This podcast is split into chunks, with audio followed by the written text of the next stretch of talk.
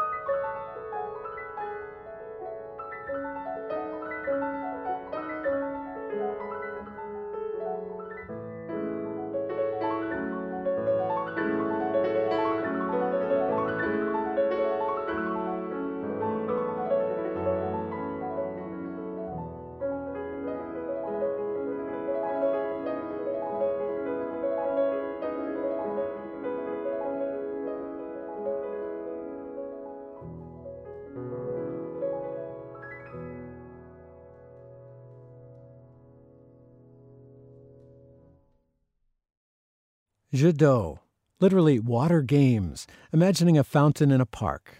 A piece by Maurice Ravel, whose birthday we celebrate this month. The pianist in that live broadcast here at WCRB in 2008 was Janina Fialkowska. The Moët Trio was a piano trio in residence for a couple of years at the New England Conservatory, establishing itself as one of the great piano trios of its generation. And from what I can gather, the group has not really played together recently. I'd love it if we could inspire a reunion here. Let's listen. They are Yuri Namkung, violin, Yves Dharamraj, cello, Michael Mizrahi, piano, and here they are to play Maurice Ravel's Piano Trio from 1914.